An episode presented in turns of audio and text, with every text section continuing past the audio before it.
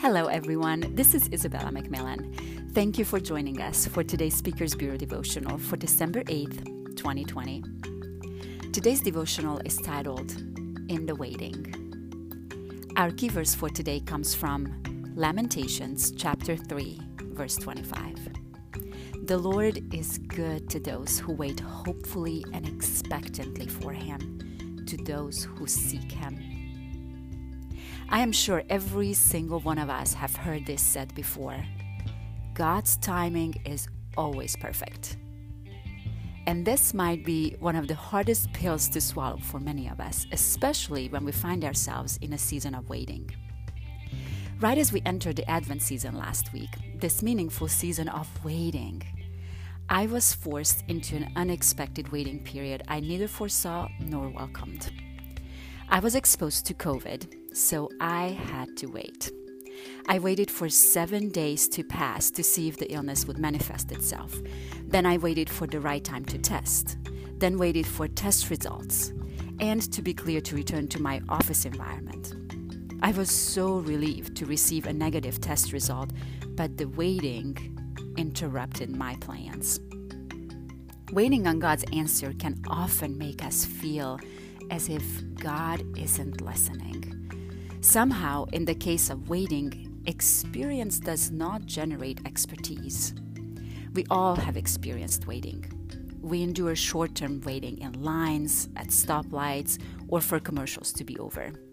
We endure long term waiting for decisions to be made, loved ones to be saved, school to be over, diagnosis to be given, visas to be granted, and events to occur with all this experience each of us have, we think we should be good at waiting. But as time creeps on, our doubts tend to creep in.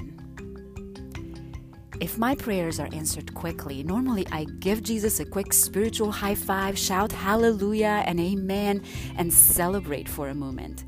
But if time goes on and my miracle isn't showing up, I get discouraged and frustrated.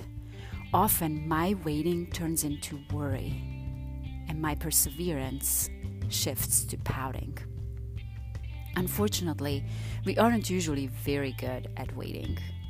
We wait in a variety of unhealthy ways passively, helplessly, anxiously, or angrily. So I have to train myself often to see waiting as a blessing rather than a curse because it prompts me to look for Christ at work. The Bible is full of waiters Zechariah and Elizabeth, Mary, Simeon and Anna. Just to name a few of my favorites around the Christmas story, I look to for good advice on how to handle my waiting game. And then there is the 400 year period between the Old Testament and the New Testament. That alone puts my waiting progress in perspective really well. Sometimes I resign to believing there is no hope. I start out confident and faith filled, but as time goes by, I start to wonder if any good can come from my circumstances. Sometimes I wrap invisible walls around my own heart so I won't be disappointed if God doesn't come through as I think he should. Lamentations 3:25 says the Lord is good to those who wait hopefully and expectantly for Him, to those who seek Him.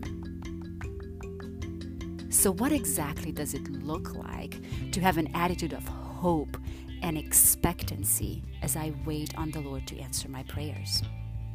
I have learned to intentionally shift my focus to three things. First, I look to God's promises in His Word, which always remind me of God's unfailing love and faithfulness. Second, I focus on praise and worship as I often sing to Him along with my favorite worship songs. In those sweet moments, my worries tend to fade, turning my doubts into confident expectancy. And finally, thirdly, I concentrate on thanksgiving and I thank God for the answered prayers and miracles in my past. Those are the moments when I choose to focus on how God always came through in the tough times of great need. And I thank Him in advance for His answers yet to come. Now, as we are in the midst of this time of Advent, a time of waiting, let's choose to trust that He is working behind the scenes on our behalf.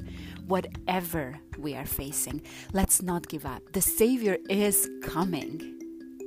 Let's look forward in hope and expectancy for Him to respond. And let's remember that the Lord is good to those who seek Him. And while we wait in the small things and in the big things, let us wait like Zechariah and Elizabeth, Mary and Simeon and Anna, attentively and expectantly. Thank you for joining us for today's devotional, In the Waiting. And may this Advent season be filled with hope and expectancy for each of you. Join us again next Tuesday.